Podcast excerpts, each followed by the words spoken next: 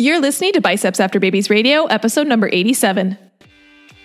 Hello, and welcome to Biceps After Babies Radio, a podcast for ladies who know that fitness is about so much more than pounds lost or PRs. It's about feeling confident in your skin and empowered in your life. I'm your host, Amber Brueseke, a registered nurse, personal trainer, wife, and mom of four.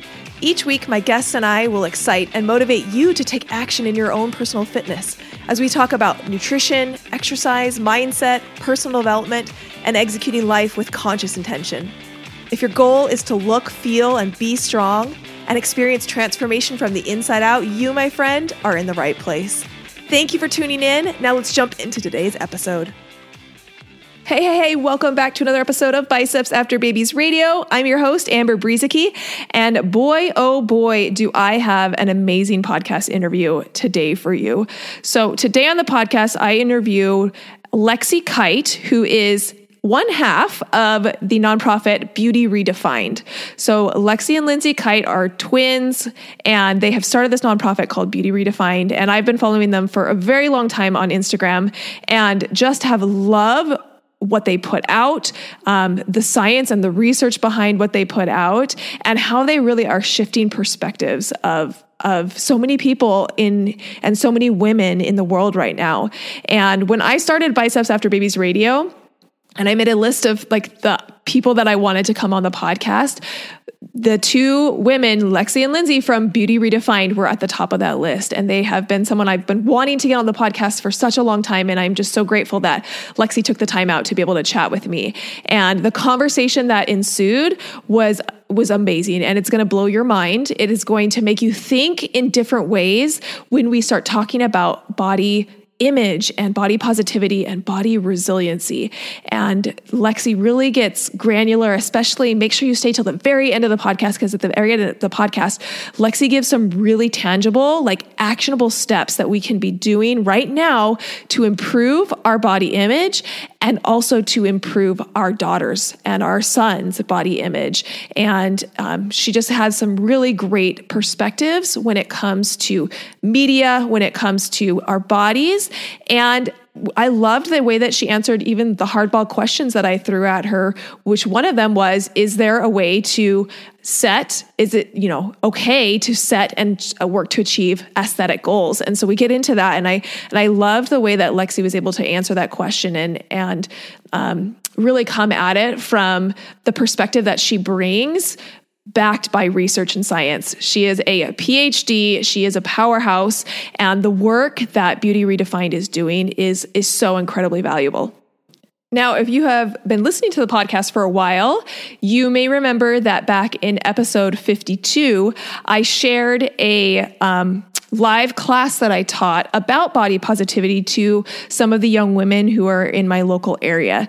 Um, I went to a, to a girls' camp and I was able to teach a lesson on body positivity, and I recorded it and shared it on the podcast. So that's episode number 52, and I highly suggest going and listening to that episode. But I made it clear on that episode that the the resource I used to get the information to teach that lesson was specifically from Beauty Redefined. Um, and they have some amazing resources, both to be able to teach uh, others about this topic. At the end, Lexi talks about their body resiliency course. And so there's a lot of information that Lexi um, shares for free here on the podcast. But then, if and when you want to be able to take the next step and really learn and dive more into this topic, then there are lots and lots of resources, and, and Lexi shares those with us here. Now, without further ado, because I want you to hear more from Lexi than I want you to hear from me on this topic, we are going to jump into that podcast interview with Lexi Kite from Beauty Redefined. I am so excited to welcome Lexi Kite to the podcast. Hey, Lexi. Hi. I am just so excited to be able to chat with you. I've been trying to make this happen, and with all the things going on, we finally were able to get our schedules together. And you are you're just such a powerhouse that I'm excited to have on the podcast. So thank you so much. You're doing such awesome work too. I'm so happy to be here. Yes, awesome. Okay, so Will you first, for anybody who hasn't heard of you and your twin sister Lindsay and your nonprofit Beauty Redefined, will you just give us a quick overview of what you guys do and why you do it? Yes. Okay. So I could give you the long answer or the short answer. I'll just give you like the medium answer Sweet. if that works. okay, so yeah, we are identical twins. We have been running this nonprofit, Beauty Redefined, for mm, like 10 years now. I don't know that we've been an official nonprofit for 10 years, but we've been running this company. Um, and it started at the culmination of our master's degrees and the beginning of our PhDs.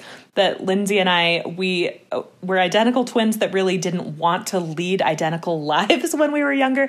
We were super competitive and you know, our freshman year, we shared a dorm room. We didn't love that. We were just around each other a lot and fought over all the typical things you can imagine, like um, sharing each other's clothes. and our freshman year um, at Utah State University, we both took this required course for journalists because we both knew we wanted to study journalism in some form. And so we both took this same course. We took different sections of it because we didn't want to be such twins and have to, you know, live our lives completely identically in the same classes. But I remember going to this class it was about media literacy, like the ability to really read and comprehend and understand why media messages are created the way they are. Why are women represented the way they are? Um, that was just one of the questions we were answering. And I remember sitting in that classroom that first day, I was 18 and my heart pounded faster. I got goosebumps. I kind of felt like crying. It felt very much like kind of a spiritual experience when I heard my professor explain the way media is profit driven. And so the women in media, in entertainment media, not just like commercials and advertising and magazines, those women have to uphold those ideals that they're selling in the advertisements.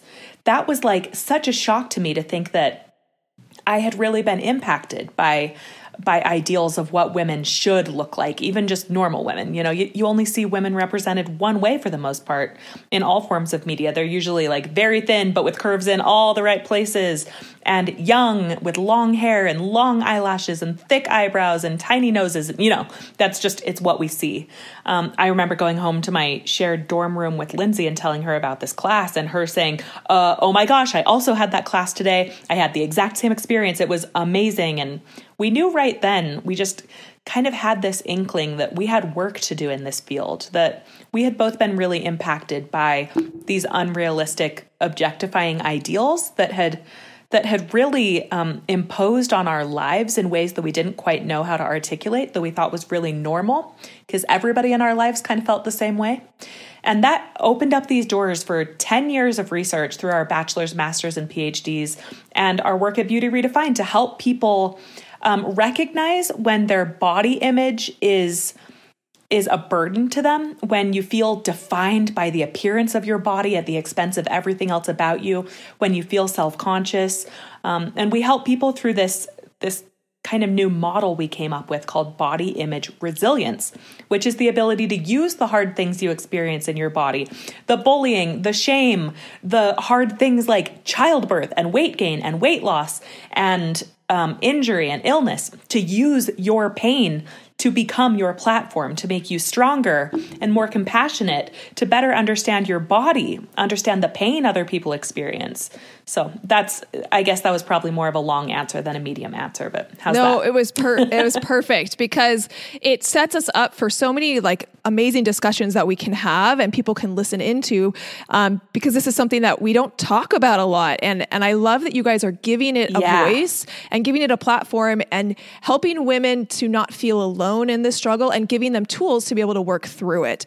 Um, and when we yeah. can do that, we can, we can bring it to light. We can start to make changes and see Amen. see it be you know be better this year than it was last year and and continue making progress. So yeah. I, I want to go back to the class that you were sitting in and you were talking about you know how women are portrayed in the media. So not that we're placing like 100% blame on anybody, but would you say that the media is mostly to blame for this issue that we have in, with our body image? Good question. This is um, something that we've studied a lot. And for the most part, media is our shared cultural messaging.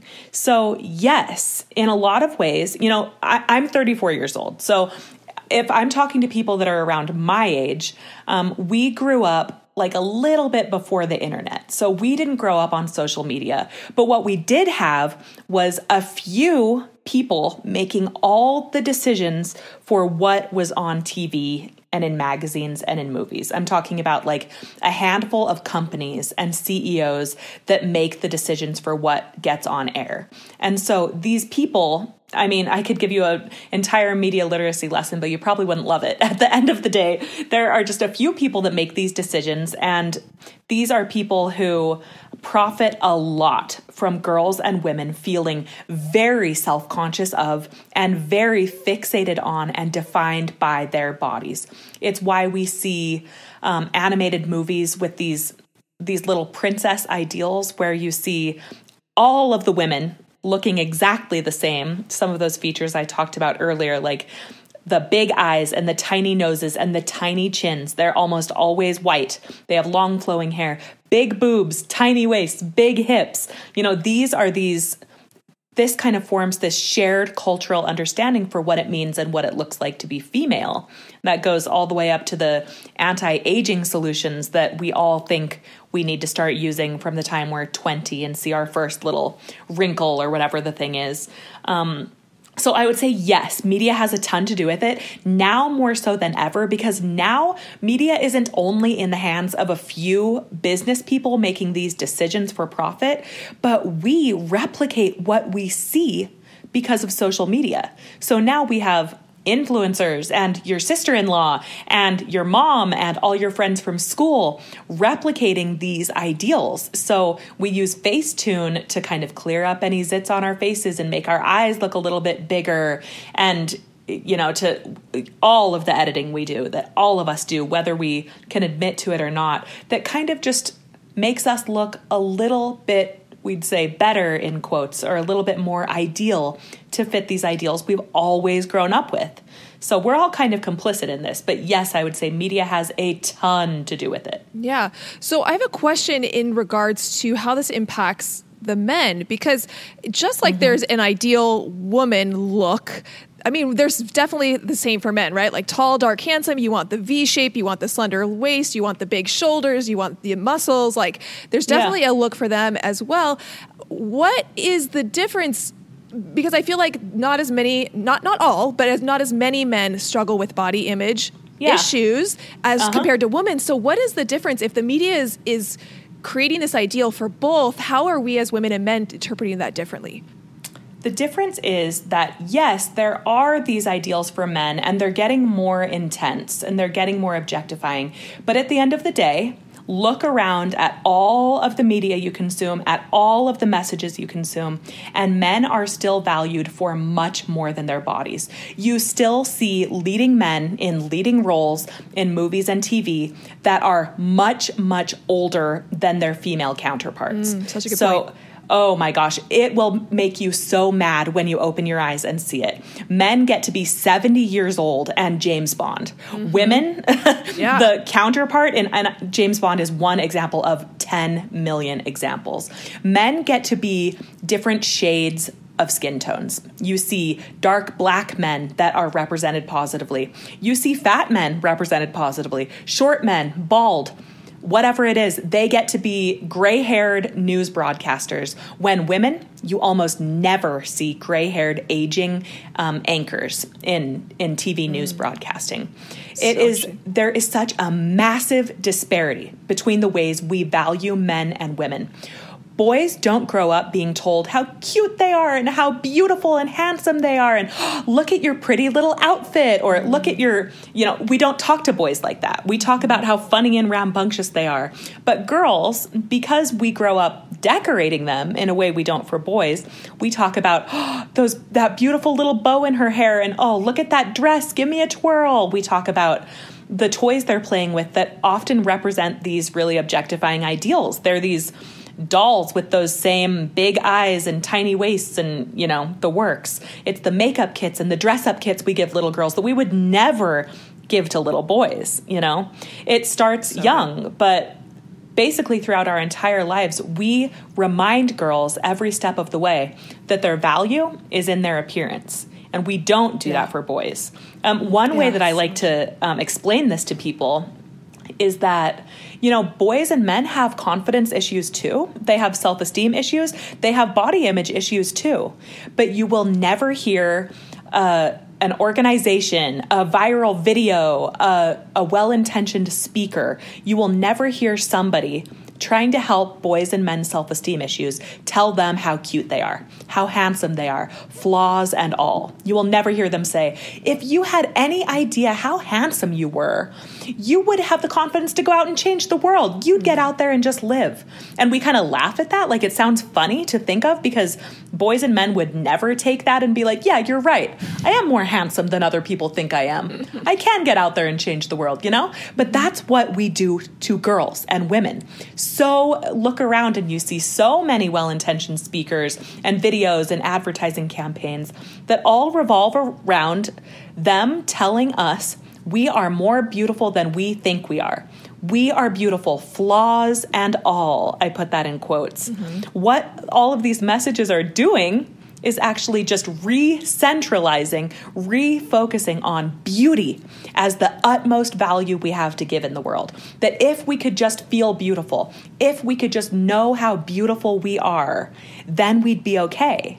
And the truth is, that's not how it works. If that's how it worked, my goodness, all we would have to do is lose weight or get a tan or change your hair or fix your skin and then we'd be okay then we'd be mm-hmm. happy but we all know that's not how life works no. you can't fix an internal problem no. with an external solution yeah. so that's where like beauty redefined comes in we saw really early on before people were even really talking about body image, before it was such a buzzword, before celebrities were being vulnerable and opening up about their own body image struggles, Lindsay and I started noticing that the solutions for body image weren't working, that nobody was actually helping girls and women get to the root of the problem. Because the root of the problem is not that we don't think we're beautiful enough. The root of the problem is that we're trying to fix an internal confidence and purpose problem with these external solutions that just objectify us even more. So we're not here to tell people you're beautiful. We're here to tell people you are more than beautiful. You are more than a body. We have work to do, and it has nothing to do with how well you decorate the world. That's so good. And I think this brings in the conversation that I really wanted to, to highlight because we the body positivity movement is such a big movement right now um, mm-hmm. um, online and social media and the solution that that the body, body positivity repeats is that we don't have enough um, we don't show enough different types of women in media, right? And so this, yeah. this comment mm-hmm. that like, you know, we show a lot of white women, we need to show women of color, we show a lot of thin women, we need to show women of different body shapes. And so the whole solution that the body yeah. positivity movement has presented to us is that we just need to show more types of women in the media. But that is not the solution that you guys have have centered on. And so I want you to kind of explain the difference because yeah. I think it's so valuable. Thank you. This was it's something that we are we've written about extensively in our book that's coming out in a few months, titled "More Than a Body." surprise, surprise. um, and this is something that has really set us apart, but it has made um, some people really mad at us, and it's been really scary to do because we do not like conflict. We do not like arguing on the internet with strangers. My goodness, but we felt like very compelled to in many ways set the record straight about something. And that is that in all of our research, it kind of goes back to what I just spoke about the fact that so many people's solutions are actually just reinforcing the problem. They're yes. just making the problem worse, the problem that we feel so defined by our bodies. And what we saw was that as Instagram has grown, as these social media sites that are really visually based have grown and expanded, a lot of people within the body positivity movement, which has become so popular because of these visual platforms, have used this opportunity to to teach and show body positivity by showing more bodies. And in many ways that is good. That is the first step because what we want is to see more media messages that reflect reality that reflect what you look around and see in your real life to normalize normalness, to normalize humanness, humanity in all of its varying and diverse capacity. So, yes, it's so important that we see different shapes of bodies and different colors of bodies, different ages of bodies. Yes, that is so important. But at some point, we need to take the next step. And the next step isn't just prioritizing more bodies. It's not just saying, my body is beautiful and my body is beautiful. And guess what? My body is beautiful too. It's not just saying, my body is capable of being looked at too. It's saying, I am more than my body. If we are continuing to try to prove women's confidence and purpose and well being and health by showing more bodies, then we are simply just objectifying our bodies. We aren't actually proving to the world that we are anything more than objects and bodies to be looked at, to be evaluated. And so basically, what we're getting at here is that there have kind of there has to be a next level of body positivity. The first level, we feel like in many ways has been passed. That first level is that we are now seeing more and different bodies. So if you want to see yourself reflected in social media, at least, in many ways, um, popular media is lagging far behind, but is getting a little tiny bit better in this regard. And that is that you can. Um, see yourself represented positively in social media if you look hard enough. Whether you have a disabled body, or a differently abled body, a black body, an old body, gray hair, whatever the thing might be, you can find people who look like you representing themselves positively because they've taken their power back from really profit driven ideals and are able to show their body and themselves online. And that is really great. But we have more work to do. If we just keep trying to prove our confidence and our abilities by showing our bodies, we aren't getting far enough. So we're here to say, yes, you have a body and that is an amazing thing, but the next step is is something we've been pioneering for lots of years online and that's kind of more of this body neutrality movement. It's what we've always referred to as positive body image, mm-hmm. the idea that your body is good regardless of how it looks. Mm-hmm. The idea that your body is an instrument, not an ornament. That's like our popular mantra that is also the subtitle of our book and is a real game changer. It has been for me for Lindsay and for lots of people. And that that is this idea that your body is more instrumental than ornamental, that your body is here for doing. Um, but if I could add what we kind of expound upon in our book in a big way, is what we found in our doctoral research. And that is that body positivity is a great first step. And body neutrality is a really awesome second step in healing your body and in healing the whole world of objectification. But the real, like the real game changer, the real third step is body image resilience.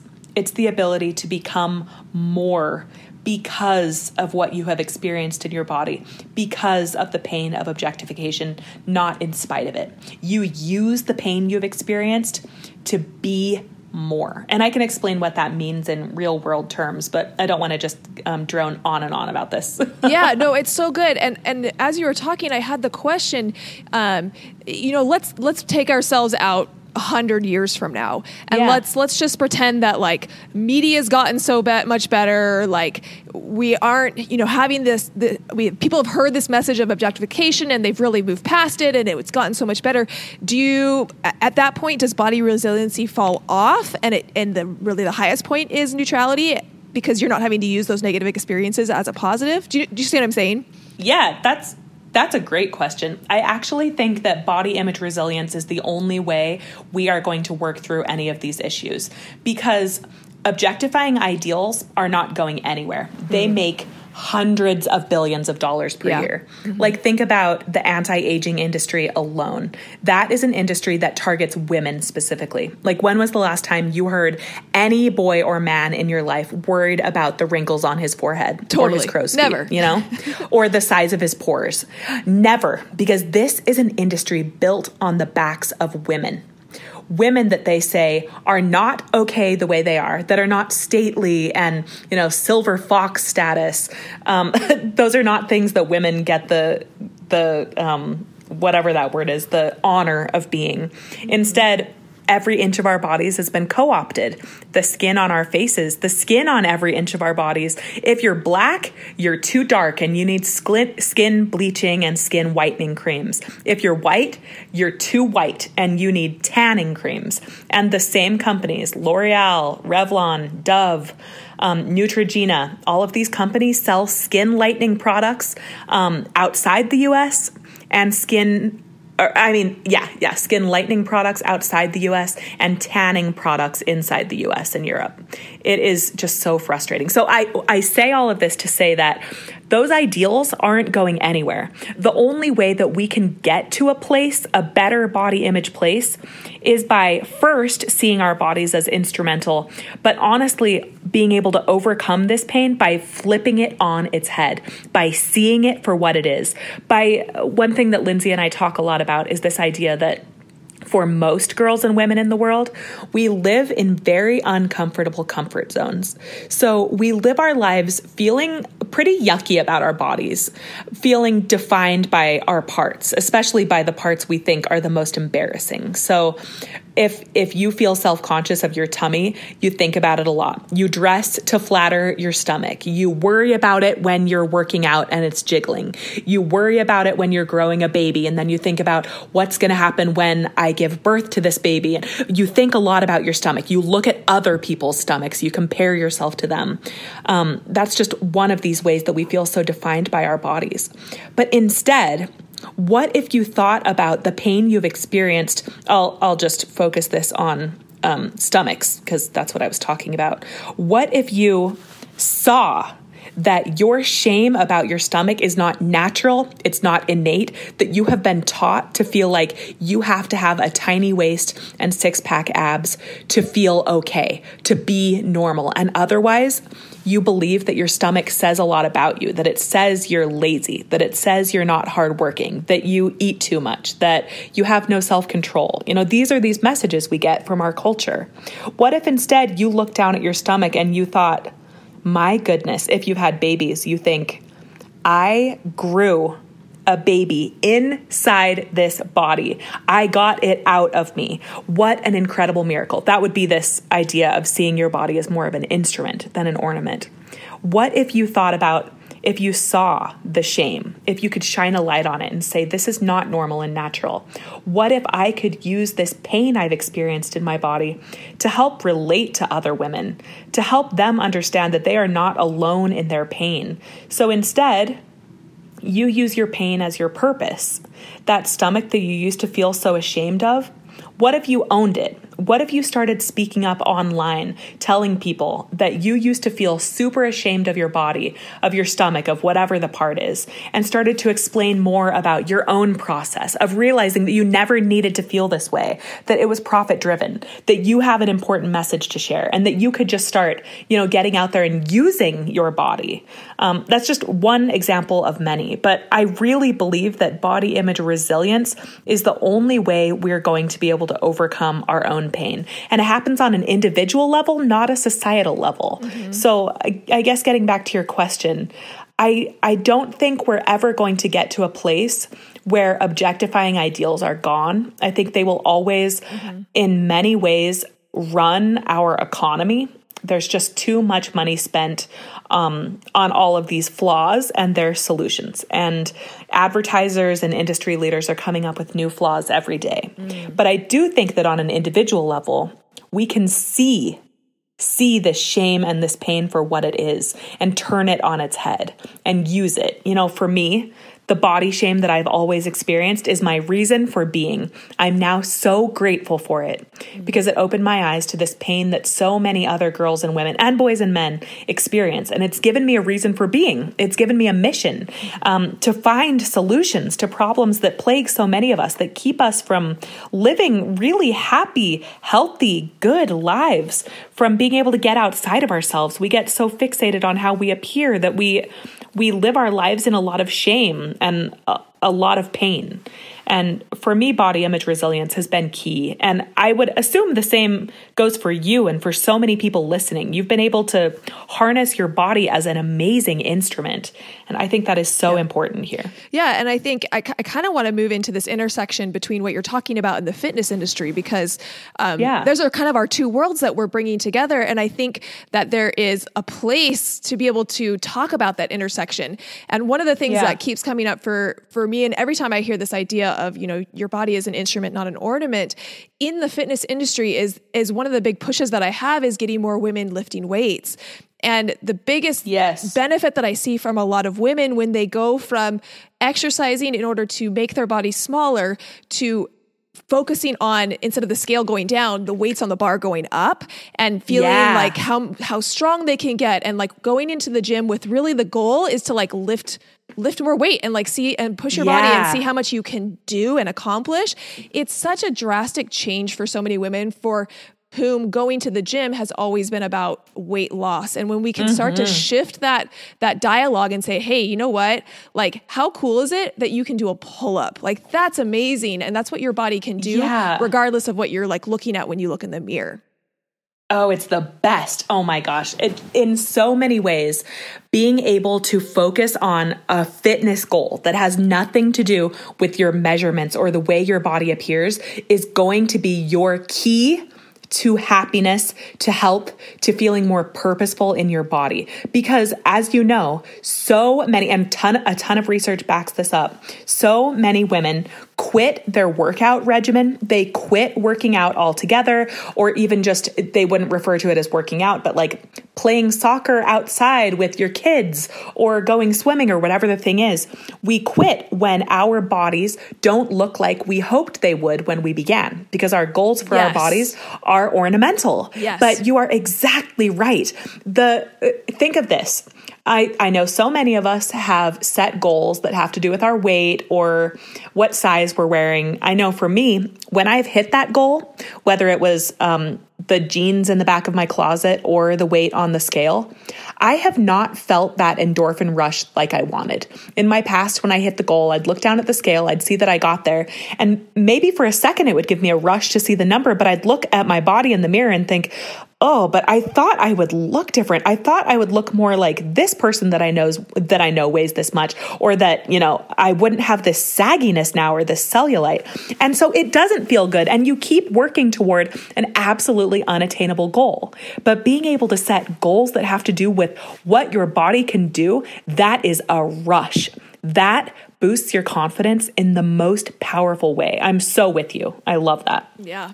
And so, you know, in this intersection between fitness and the things that we're talking about, there's obviously the performance goals, right? Doing your first pull up, getting your first, yeah. you know, do, deadlifting 135 on the the bar, like all of these performance goals. And and I love what you're saying that when we start to set goals, that the goal has nothing to do with whether our body is changing. That then we stick with it because you're right. Yeah. So many women start a fitness program, and when they you know don't see the scale going, then they just get rid of the fitness program. When there are so many more benefits to exercising than just oh, weight yeah. loss. So, but my question is to you is there ever a time that you would say, that it, it, it, can be appropriate to be able to set an aesthetic goal? Or is that something that you would say 100% of the time isn't ever valuable for somebody? I cannot, I mean, that is such an individual question that I feel almost um, hesitant to answer because it really depends on the individual and how their body image is at the time. Mm. From my place as a as a expert in this particular realm of body image and in my research, I can say that I hesitate to have somebody focus on an aesthetic goal. Mm-hmm. I say that because um, in my research and in the the work we've done with tons of individual women, many of them have been involved in fitness um, through like physique competitions, bikini fitness yeah. competitions, things like that.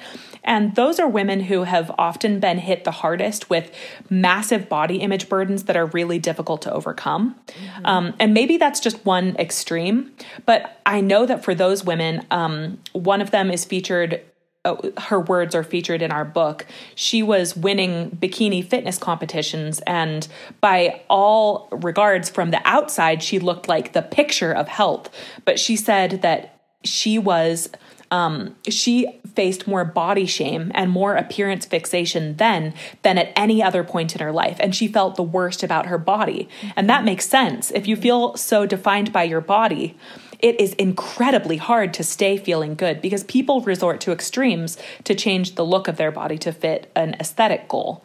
So, uh, I'm not going to shame or blame anybody for what they do ever, ever, ever. I totally get it. I totally get the pressure that we all feel and the the kind of hope we all feel um, about bodies. But I will say that if you are chasing an aesthetic goal in the hopes of boosting your body image, I do not believe, and research backs up, that it will not work. It will not improve your feelings toward or your relationship with your body to meet an aesthetic goal. It might do something else for you in terms of boosting your confidence to meet a goal, but it won't fix your relationship with your body because that has to happen internally. Like, let's say your goal is to get like abs, like visible abs. If you get there, um, which is really difficult, that's not my goal, but I know that is some women's goal and it's an awesome goal. Um, if you get there, you could boost your confidence in many ways in your ability to reach that goal. But it's going to be a really hard goal to hang on to because you live in a human body. So that means that from then on, you might have to continue to be very, very um, strict around food and a lot of food restriction leads to binging. Mm-hmm. All food restriction leads to binging, mm-hmm. basically. Um, and I know that personally and from a research level. So I would want you to be very careful about that, about getting into a cycle of restricting and binging, which won't help you at all. Um, I would want you, if you're focusing on six pack abs, to be very compassionate with yourself. That even um, when you reach that goal, that you need to remind yourself with love and compassion that you live inside a human body and that human bodies change mm-hmm. and that your body can get sick or injured and you might not be able to maintain that appearance.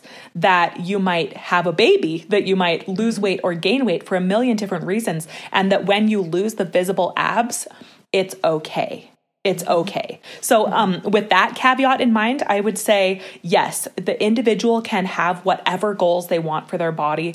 Um, but to know that there are some risks to that mm-hmm. and to be very very aware of your relationship with your body and your own self-compassion so all good. along the way so good and I mean, and I think I, I want to go back to two things that you said during that that I really want to hit home and like reiterate for people. The first is that I, I completely agree with women going to extremes and doing fitness competitions. It's one of the reasons I've said I will never do it is because I have such a great relationship with my body and I don't want to put that at risk. And I think Good. when you do, you go to those extremes, it, it does. It for a lot of women, it takes women who are very confident and it puts them in a place where like all the focus is on their body and someone else judging their body. And yep. it, it does not work for a lot of women. The second thing I really want to hit home with what you said that I think is so important for anybody listening, um, and I will say it again and again, I'm all about setting goals, and you can set whatever goal it is that you want. But what, what Lexi said that when you hit that goal, it's not going to change the inside. And so many people reach for these goals and so many women that i work for they have these these ideas of like when i get to a size six i'm going to love my body. And it just yep. doesn't work that way. And i've had more women who have been able to reach their goals and they're like you know what? I thought i would like you know totally feel different at this at this weight or at this size. Yep. and it doesn't work that way. You cannot expect that getting to a certain weight getting to a certain size getting to like a certain physique is going to change how you feel about yourself, that work has to be done from the inside out. 100%. Amen. Thank you. I love that. And if I could even share a personal example. Yes, please. because um, I think this, it helps me not look like such a militant weirdo to people um, that might be listening. I promise I'm not. I'm just a regular person. I am 34. I have a newborn baby and a four year old. I have a wonderful husband and just like a too lucky of a wonderful relationship with him. And I am also the like the fattest I've ever been. And I'm the happiest I've ever been. Yeah. And I want you to know that that is possible. Yes. It's possible for anyone. I want you to know that your worst fears about how you think somebody else sees you don't have to rule your life. I want you to know that even in your worst fears of gaining weight, if you were to wake up tomorrow and weigh 30 pounds more, I truly want you to know that it is possible to be okay and to even be happy to know that you are not defined by your body. And I say that coming from a place of a lot of privilege, the privilege that I just spoke about, the fact that I have a loving husband and a great relationship with him. Um, regardless of my weight or size, the fact that I have um, a job, regardless of how I look, um, and in many ways a job that helps reinforce that looks are the least important thing about you Yeah. which helps my my own um being being able to keep a job but um i i have a lot of privilege and so i i want your listeners to think about the privilege they have in their own lives i really want them to think about the fact that if they have these big fears around aging or gaining weight or sagging, you know, breast sagging, butt sagging, whatever the thing is. We all have these fears about what we look like and what other people think when they look at us and what our futures could look like. And I truly want people to know that it is possible to not feel defined by your body to the point that you can be happy regardless. If you get injured and you have to sit on the sidelines for a while, if you can't work out like you wanted to, if you gain weight or lose weight or lose muscle or uh, have an illness or whatever the thing is, I, I just I want you to know that it is possible to live your life outside of those fears of what you think other people think when they look at you, which for so many of us is the norm, the norm so much that we don't even know any other way of living. And I say that as somebody that still every single day I think about what I look like and I worry every single day. There are fleeting worries of, oh my gosh, I need to lose some weight, or I've been in isolation for three weeks. I have not been able to eat the food that I used to eat. Mm-hmm. Um, I don't have access to the same fresh food that I used to as often because I'm afraid to go to the store every other day and, you know, things like that. I know a lot of us are feeling that way, but I want you to know that I am saying this as somebody who's just a regular person, just like everybody else out there, with maybe a little bit more education in this one particular topic. But it is truly possible to have hope that you can be okay regardless of how you look. And if that means that you gain weight or you don't you don't have the the luxury of spending as much time working out as you want to or whatever or getting the procedures that you want to or whatever the thing is i want you to know that it's not actually your worst nightmare mm. that you can still live a happy life regardless yeah. so good a freaking men to that love it okay there's two things that i want to talk about some actionable things that people can take away from this and start to apply to their journey. So, mm-hmm. one thing that I would like to, to close with and end with is how we can train and help and, and coach our daughters um, mm-hmm. as we're raising them some action steps maybe that moms can be doing and the other thing is how can we start to move towards that place of body resiliency and what are some action items that listeners can start doing now to be able to move towards that. So I don't know which one of those want to pick up first, but I want to make sure we cover both of them before we finish. Okay, yeah. Let me give you some action items for how you can interact with your children. Perfect. Um, the first thing it involves is healing your own body image, which is a massive undertaking. Um, but I want you to think back on your relationship to your body as a child. Every single one of us, especially the women listening, um, might not even be able to remember when they didn't feel so defined by their body or self conscious of their body, but there was a time when you didn't when you knew you were more than a body. And I want you to think about what that felt like or what that must have felt like to be able to play and run and swim and jump without worrying about how your body appeared. Uh, I want you to think about the freedom that that entailed. And I want you to to realize to know that you do have some control in making sure that your children do feel that freedom. Of course, there are outside forces uh, the kids at school, the kids' moms, the kids' parents, your own mom, their grandma, uh, the TV shows they watch and listen to. But I want you to think about whatever you can do to help your child feel at home in their body, free from shame, free from worried about what they look like. What would that look like in your own home? For me, um, we do not talk about food as good or bad. I do not moralize food in my home. So, treats are not bad, sugar is not bad, fruit is not good, vegetables are not good. It is all just food. Um, I try to help my four year old daughter think about how she feels when she eats certain food and that all food helps her grow big and strong. So we think about food in terms of colors a lot of times. I encourage her to eat foods with lots of different colors in it. Um, so she loves red peppers because they're red and red helps her grow big and strong. And she loves green peppers and she loves all different colors of fruit and vegetables because she wants to be big and strong like mom. And so I, I highly encourage you to not moralize food, to help your kids be the intuitive eaters that they were born being, that they eat until they are full that they eat when they are hungry. And sure, you can guide them toward choices that are going to help them feel better, that don't just feel, fill them up with, um, you know, sugar or a ton of starch. You can guide them in those ways.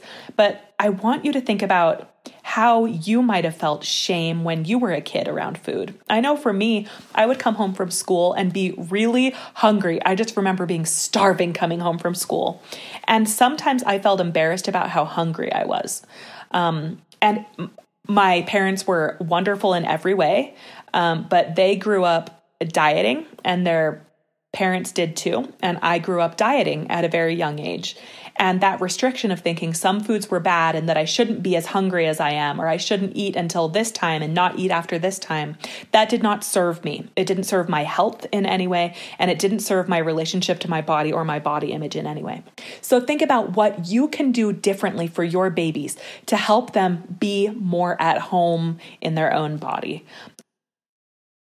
Something else that I think is important to keep in mind is to think about the ways you might be teaching your daughter that she is responsible for decorating herself and decorating the world. Mm. And what I mean by that is kind of what I alluded to earlier that um, little girls grow up with lots of extras that boys don't have the bows, the tights, the dresses that make it hard to, you know, climb around. I, I know watching my daughter um, when she was just little trying to climb up the stairs at church on Sunday, I realized, huh, she doesn't need to be in a dress this dress is actually making it unsafe for her because she keeps almost falling down.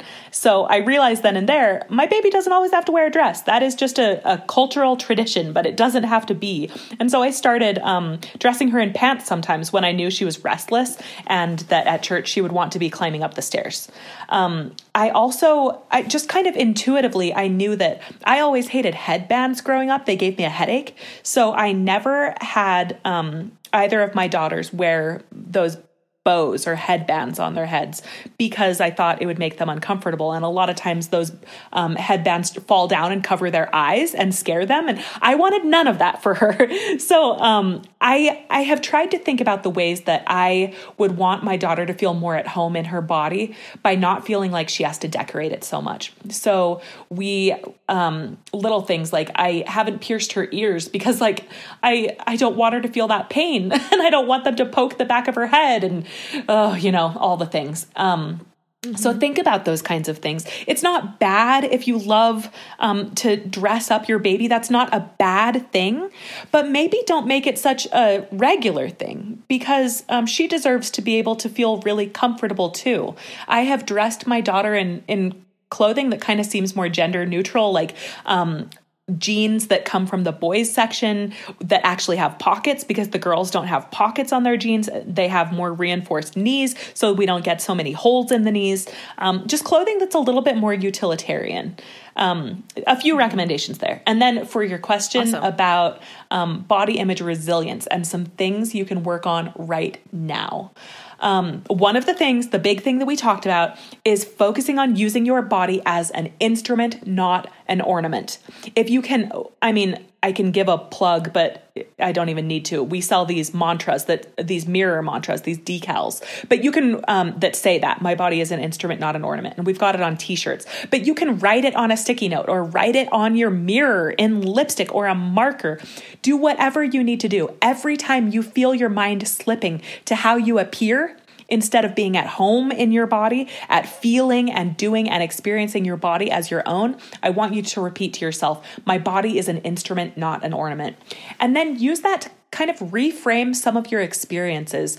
In our research, there was this shining ray of light there was this small population, it was a little bit more than 10% of the women we studied who were body image resilient.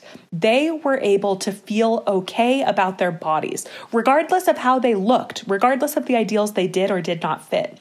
And when we dug into those women, the reason they felt good about themselves is because they had been through really difficult things in their bodies and they had come out the other side. They had been able to use those things not as like a crutch or a burden they carried around behind them, but as kind of a stepping stone, as a platform to help them be more in their lives. So, a couple of examples of that. Um, a lot of them were women who had struggled with disordered eating or eating disorders, which I would argue most of us do. Um, most of us are in a cycle of restricting and binging, um, or otherwise, like in full blown disordered eating through bulimia or anorexia. Um, a lot of women had come through the other side by being able to actually see their pain, see what they were going through, and get help. Um, inpatient or outpatient treatment is basically the only way. It's very hard to recover from an eating disorder on your own. Um, but they were able to get through the other side and see that maybe they had been through this very difficult thing so that they could serve the world better. So that when they had daughters who were experiencing the same things, they could guide them down a better path so that they could have um, opportunities to volunteer to help girls and women overcome these things, to blog and vlog and do podcasts and make art and music and things that could aid other people in healing as they healed themselves. There was another woman who said, When I was young, I was sexually abused. And for a lot of time, I carried that around with me as an excuse to treat myself terribly, um, engaging in self harm, in staying in unhealthy relationships because she didn't feel worthy of actually being in a happy relationship. She felt like her body had been used as a weapon against her, and so she hated her body. I know that as I speak, there are lots of women listening who have experienced that same thing. What a terrible, terrible experience that nobody deserves to go through or feel. But body image resilience can give you the opportunity to reframe your experiences and your pain. You can change the way you react to that pain, whether it happened 50 years ago or a few days ago. You can say, I never would have chosen this for myself and I don't deserve it. But maybe this thing is pushing me, propelling me down a life path that I never would have chosen for myself, but that can benefit me and benefit the world. This woman um, who who um, wrote to us said that she was able to reframe her experience of sexual assault um, as an opportunity because in college she started volunteering for an organization that served victims of sexual abuse and assault. And she was able to volunteer and realize that she could empathize with these women and understand them in a way that was healing to her as she helped heal them. She said that helped her reframe this thing, that maybe it gave her more capacity to be strong, to be resilient in the future, to see herself as more, more than a body to be used and abused and evaluated and cast aside, to make sure that from there on out she was more. Um, and that's just one example of so many of the ways that we can reframe our experiences to serve us instead of kind of hurt us and let us wallow in self objectification and shame. Um, I know we all have those experiences. I, I want to echo again that I am grateful for my own body shame. It has propelled me down a path that has helped me see the value of every single one of us. Because of my pain, I can see that every single one of us have important work to do. We have experiences that can serve us and help us serve the world. I, I know that every single person listening to this podcast is really important and has really important work to do that only they can do, that only you can do. And maybe your pain is pointing you toward that path to more people that you can help and serve, to more ways that you can experience your own body as your home, which you deserve to feel. It's not there for anybody else, it's yours. Um, and I hope that my words give a little bit of hope to people who have felt defined by their body um, in one way or another. That's so good. Lexi, everything that you're saying, I'm just sitting over here, just yes, yes, oh, yes, yes, yes. and I think you and your sister have such a, an important message that needs to get out to be shared with more people. So I I know there are going to be people people who are like, I want to get on this train. I want to get help. I want them to help me. What are some ways that people can find you, connect with you, and when they're ready to take that next step, or if they're wanting to take that next step, even work with some of the programs that you guys have? Oh, thank you for asking. Um, our website is beautyredefined.org. Um, our Instagram is beauty underscore redefined. We're on Facebook at Beauty Redefined. We have a a following of really amazing people who um, are taking this message and spreading it to the world, which we want so desperately. We feel like this is just the beginning for us and for this message for the world. We would love your help in spreading it. Um, we offer an online course. It's the culmination of all of our doctoral research. It's a lot of the stuff I talked about here. Um, and it can help you get to body image resilience in manageable steps. You can find that on our website as well. We also offer this opportunity for therapists and um, registered dietitians, anybody who works with a, a clientele um, that is certified, to be able to run our online course um, on their own with their own clientele in group or individual settings. So, if you are a therapist or a dietitian, um, you can also go to beautyredefined.org to find more information on that. Awesome. Thank you, thank you, thank you so much, Lexi, for coming on and sharing with my audience and giving them a light and giving them things that they can do right now to be working towards um, this place of body resiliency. How amazing will it be when we can get more women mm-hmm. on board with mm-hmm. this working on it like you said that this starts from an individual level yes. um, and the individual as we change we change our tra- family tree we change our, our mm-hmm. children we change our communities and that is how we're going to be able to make progress totally. so thank you so yeah, so much thank you Holy moly, wasn't that an amazing episode? I just could sit and listen to Lexi talk all day. She just it articulates such important points in just such, such succinct ways. Um, and her and her sister are making a difference in the world. And I think that their their perspective is so important and so important to be able to share. And so I'm so happy that Lexi was willing to come on the podcast and be able to talk about some of these things with us and to be able to help give us some tips to be able to, to get better and to progress and to get to that place like she talked about of body resiliency. And I think it is a it is a goal that can be one that can really change your life. And as you move towards that place of like she said, you know, body neutrality to then to that place of body resiliency, how much power comes from from that space and from being able to find meaning in the experiences that you've had. I really think that's what it comes down to is when we're able to find meaning in what we've experienced, we're able to use it for good and to be able to grow and to continue to uplift others over time. And I just hope that as you left this episode that you felt like there's a light and that there's a hope and that there is a possibility for you to be able to get to the place where you are not thinking about your body 24 7 and that you can use that energy uh, that you have been using on hating your body and thinking about your body and monitoring your body to a place of being able to look at your body as something that is able to do things for the world. It's able to go out and um, make choices and make change and um, find vaccines and lift heavy weights. And it's something that allows you to do and live and not just something to be looked at. And I think hopefully that is a huge takeaway that your body is an instrument, not an ornament, and that you are so much more than just the body that, you know, you are housed in. And that's such an important thing to remember. That wraps up this episode of Biceps After Babies Radio. I'm Amber. Now go out and be strong because remember, my friend, you can do anything. Hold up, sister friend. Do you love Biceps After Babies Radio? If so, the best way to say thank you is to subscribe to the podcast and leave a review on iTunes.